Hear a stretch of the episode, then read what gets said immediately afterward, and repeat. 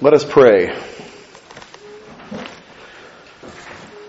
Lord, you have been our dwelling place throughout all generations.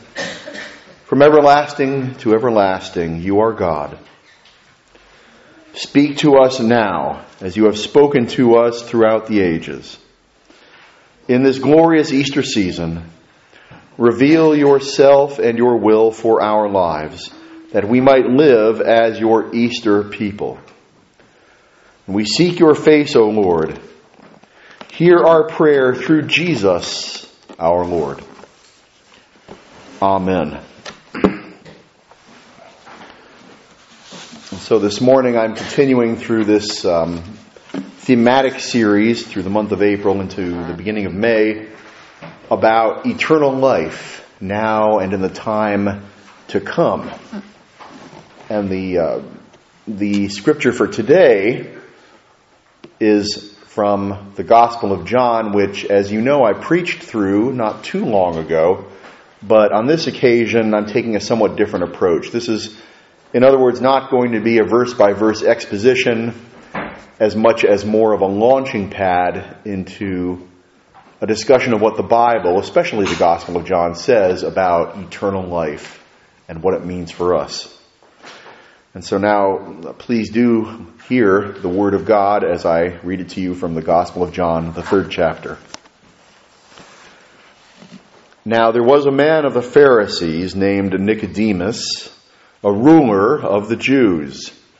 This man came to Jesus by night and said to him, "Rabbi, we know that you are a teacher come from God, for no one can do these signs unless God is with him." And Jesus answered him, "Truly, truly, I say to you, unless one is born again, he cannot see the kingdom of God." Nicodemus said to him, "How can a man be born when he is old?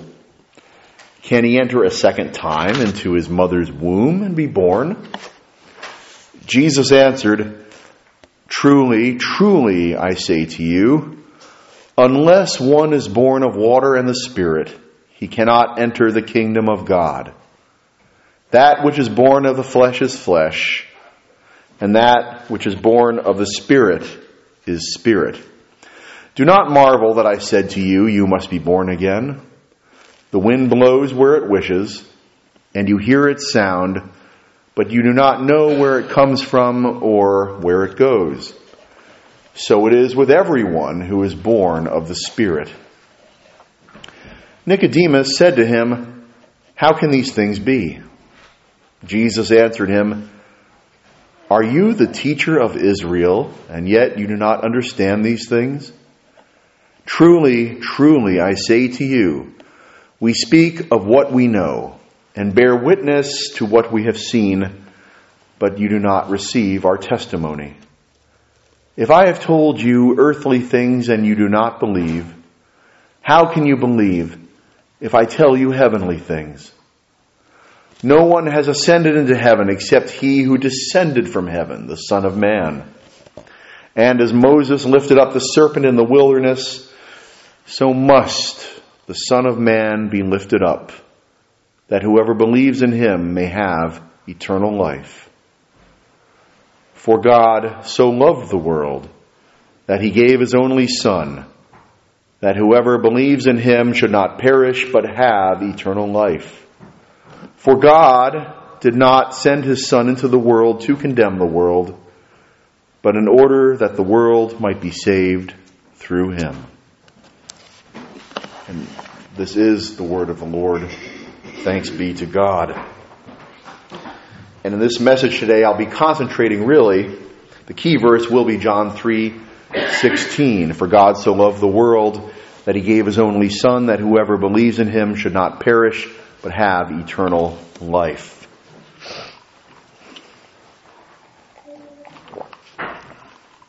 Many people have asked themselves or asked others, when does eternal life actually begin? And there are, many answers. And that's, I guess, appropriate because it's such an important question. There are people who believe that it begins at some point, some set distant date of the future. There are those who believe that it will begin in the day of resurrection. That's something that we are all going to experience, the day of resurrection. That is the day of eternal life. There are others who believe that when the soul moves out of the body, that is when eternal life really begins. Well, there are perhaps endless conceptions of eternal life and when it begins.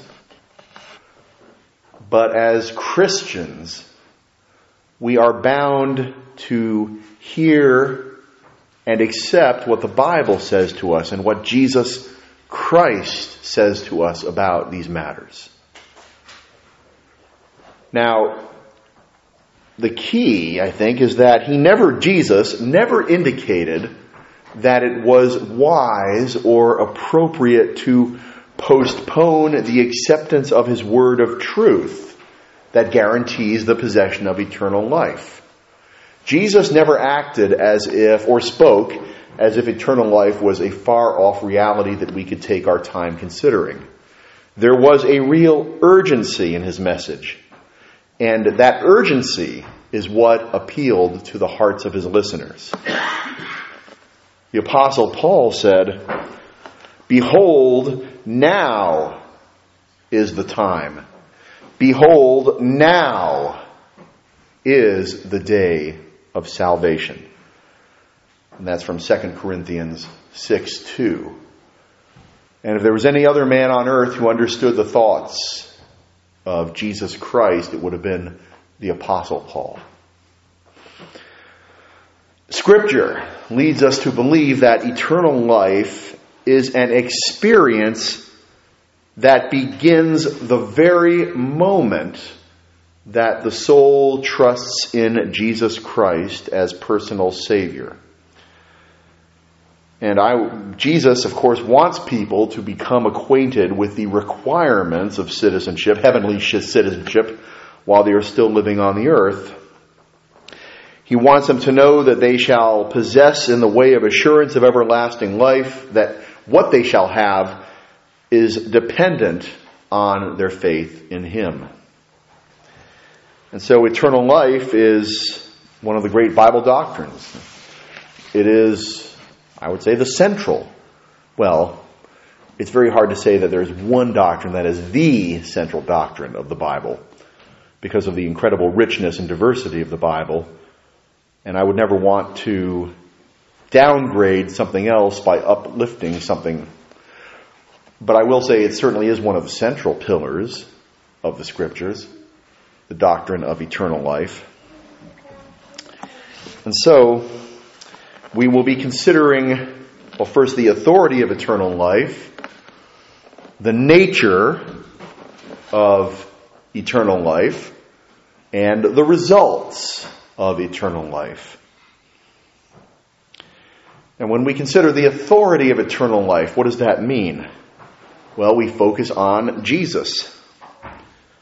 Jesus was very confident in his authority to offer eternal life to those who trusted in him. As he says in verse 3, he says, "Truly, truly, I say to you, unless one is born again, he cannot see the kingdom of God." And to say "truly, truly" is very emphatic. It means you must listen to this. This is extraordinarily important, what I am telling you. And indeed, it is. The word of authority was the signature and testimony of God's power. And, I might add, it is further expressed in something that Jesus said in the Gospel of John, the 4th chapter, verse 23. And that says, "But the hour is coming, and is now here, when the true worshipers will worship the Father in spirit and in truth, for the Father is seeking such people to worship Him." And so this is a wonderful, encouraging evidence or testimony to the truth that has the power to break the silence of the grave. Now, Jesus insisted that proofs of eternal life always existed. At his words, the spiritually dead will be disturbed in their slumber and roused from their indifference. They will know that the summons of supreme power and authority is addressed to them. And I want to say, in our natural human state, which is a fallen state because of the great sin of Adam, we are in fact naturally spiritually dead. We have to be awakened from our spiritual slumber. We have to be resurrected from our spiritual death, and we cannot do that by ourselves. We cannot do it at all. It is solely the power of God, the sovereign decision of God, to give us that spiritual life, that he had initially given to Adam and Eve, and the spiritual life that they so casually cast off by giving in to temptation. Jesus always lays great emphasis on the divine force that is at work in the human heart and conscience. And Jesus, as I think we all accept, is the one authority for our faith and practice. That doesn't mean, of course, that we should ignore teachings of, say, church leaders or philosophers or anything like that. But if something that someone says is in contradiction to the words of Jesus Christ and the meaning behind his words, then that person is not to be adhered to, is not to be listened to. His words are not to be respected, in other words. And again, I know I'm not saying anything that would be especially surprising to anybody, but it was the great reformer Martin Luther who emphasized that point. For him, what mattered was the Word of God. And so if the Pope or great councils of the Church or learned theologians of the Church propagated doctrines that were in contradiction to the Word of God and in contradiction to the words of Jesus Christ as set out in the Word of God, then they were not to be adhered to. His conscience would allow him no other option. And so we've talked about the authority of eternal life. Let us now consider the nature of eternal life. Because of sin, people lost the peace and harmony and happiness that are naturally a part of friendship with God. One person wrote that the soul left God like a wandering star from its central sun. I would probably modify that slightly to say that the soul left God like a wandering planet from its central sun. Imagine, for example, what would happen to our Earth if we somehow wandered from our orbit around the sun. The world would grow cold and dark, and life would be utterly impossible. And so it is with the soul that wanders away from its orbit around God. And every soul has done so because of sin. Now, eternal life is in and through Jesus Christ. Man has lost the joy of spiritual life because of sin. But it can be and must be recovered through a divine source, a divine channel, and under a new divine arrangement. Christ is this source to which people must turn for the hope of eternal life. He is our only hope for the future. He is the way, the truth, and the life, as John 14:6 says. So as we derive our natural life, our fleshly life from Adam, we receive spiritual life from Christ, who is the second Adam. Eternal life becomes ours as soon as we confess our sins and accept Jesus Christ as Lord and Savior. Now, the world, as we know, is our only birthplace. We have not yet quite reached the stage where we can have births in outer space or on the moon. But even then the principle would remain the same. The fleshly world, the natural world, is our only birthplace. But the day of salvation is the only birthday for eternal life. And all who enjoy eternal life in the heavenly place have found it on earth. Isn't that amazing? Eternal life becomes ours in the here and now based on grace through faith. Now, we should not forget that the life of the flesh, or the life of the fleshly body, does come to an end. We are promised resurrection bodies, but they will be different from the bodies that we have now. The life of the soul, the spiritual life in Christ, however, is eternal. And if we have it, it is indestructible, and that is the wonderful thing about it. We know that our bodies are eminently destructible. We know that people die untimely deaths from accidents or illnesses.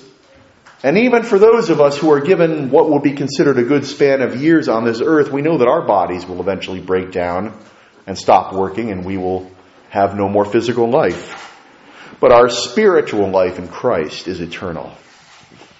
And only life that is found in the saving, redeeming love of Christ is worthy of the word eternal. Only the Lord Jesus Christ has that power to open the windows of heaven so that the blessings and security of everlasting life can become a reality to the soul.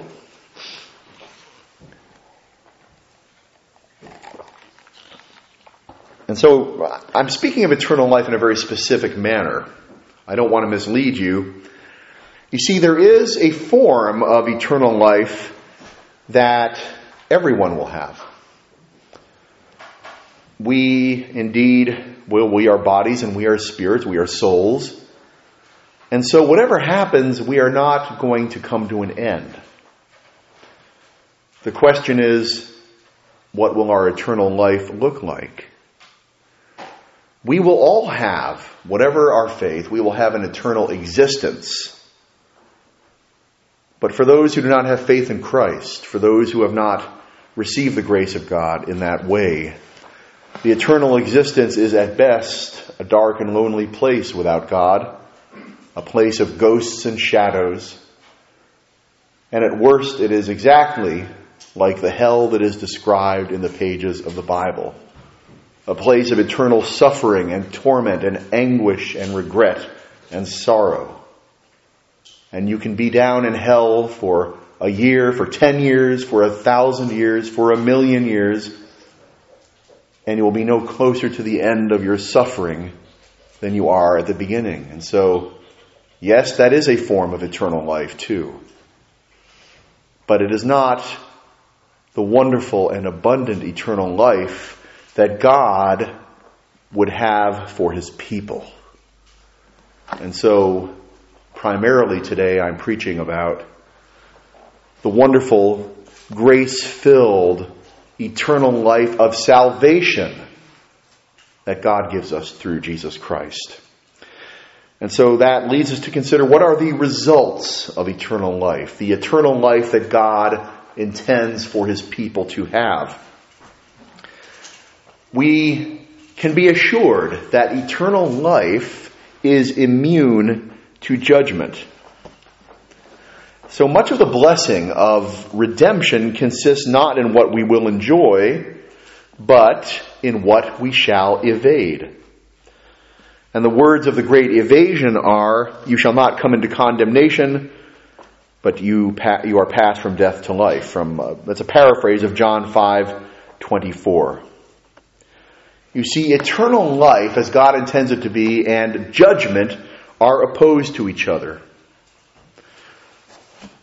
The one is the result of faith, and the other is the result of no faith in Christ.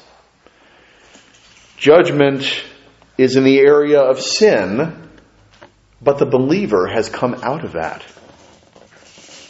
Who shall lay anything to the charge of God's elect, as Paul asks in Romans 8:33. And so in this case, passing the final examination is preliminary to all things. If you pass this one, you will pass them all. Praise be to God for that inexpressible gift. And oh my goodness, when I think of the ordination process that I went through and candidates go through, oh, what a sign of grace it would have been if by passing one ordination exam, I automatically would have passed them all. But I didn't.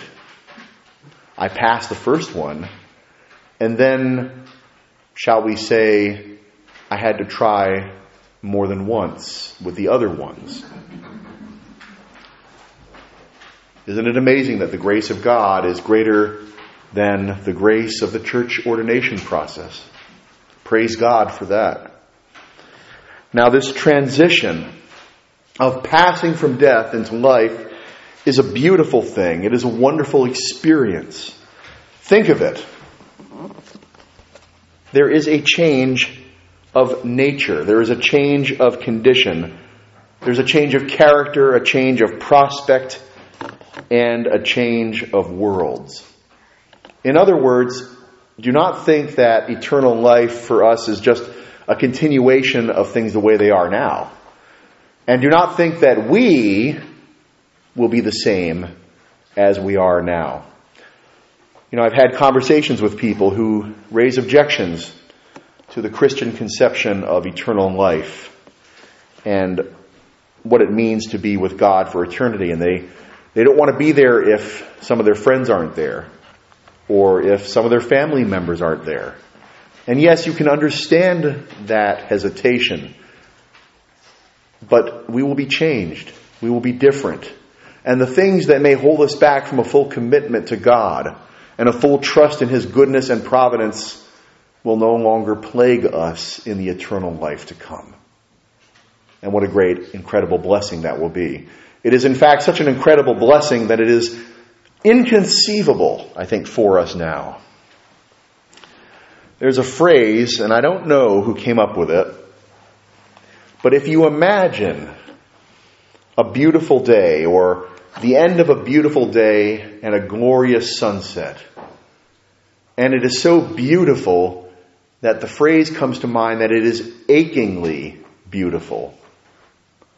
And I think that the transition from this life to the life to come will be achingly beautiful. It is so beautiful that to comprehend it now is something that is beyond our understanding or appreciation. And to comprehend the full beauty and glory and holiness of God and the eternal life that He has set out for us is something that is so achingly beautiful that we cannot comprehend it. But we will. We will comprehend it. And we will enjoy it. Again, the grace of God. You see, everyone who undergoes this transition will experience the presence of our Holy Father, the Heavenly Father. And the voice of God alone can call the names of those who are dead in trespasses and sin. The voice of God alone can bring them back to life. And the Bible says that not everyone will be so called. But there will be those who are called. If you have a genuine faith in Jesus Christ, you know that you are called. And again, thanks be to God for that grace. This transition that I've been talking about is quite real. It becomes evident in the life of believers. They are new creatures.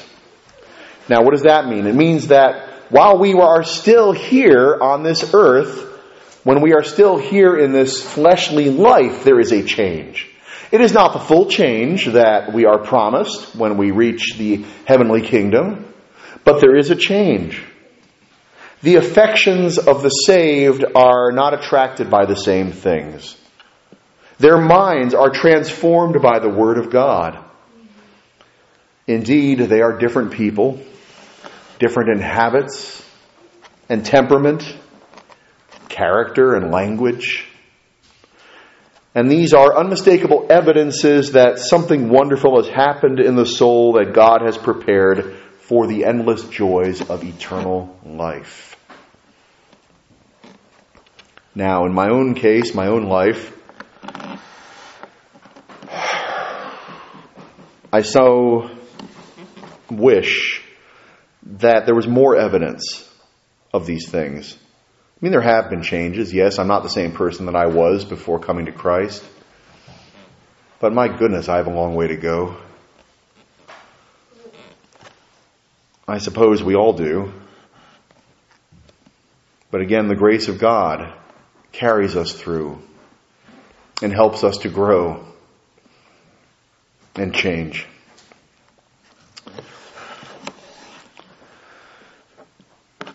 To conclude, Oliver Goldsmith once said, "Ill fares the land, to hastening ills a prey, where wealth accumulates and men decay." The real decay begins to set in when people begin to magnify physical and temporal existence as all there is to life. The temptation, the disposition to trample faith underfoot and to kick God out of the window is certainly not a new thing. But again, the day of accounting will be real for those who refuse to acknowledge the reality of the spiritual. Again, as I said, eternal existence is coming for everybody. The question is, what kind of eternal existence will it be? You know, we hail progress, and I think rightfully so, in the fields of art and music and architecture and science. Actually, when it comes to art and music, I don't know, I think things might have been better in the old days in a lot of cases, but for sake of argument, let's say that we hail progress in those areas. I mean, really, I have to say this. We've gone from Mozart to Madonna. Is that really progress? Well, in any case, when we've said all of this, we must admit that there are some questions that are beyond the solution of mortal minds. We can split the atom, yes. Well, I can't, but there are brilliant men who figured out how to do that. But there are some things that no one can figure out with their mortal minds.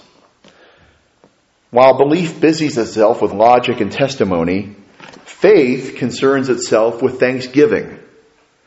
Saving faith has always been an operation of the heart. Indeed, salvation and eternal life become the coveted possession of those who believe with the heart. But those who will not believe will walk out into a darkness from which there will be no return. And so, brothers and sisters, let us thank God today for the assurance of sins forgiven through simple faith in Christ as Savior. Let us rejoice in the abundant provision that God has made for eternal life. Indeed, may we all rejoice and say in our hearts, "Thanks be to God." Amen.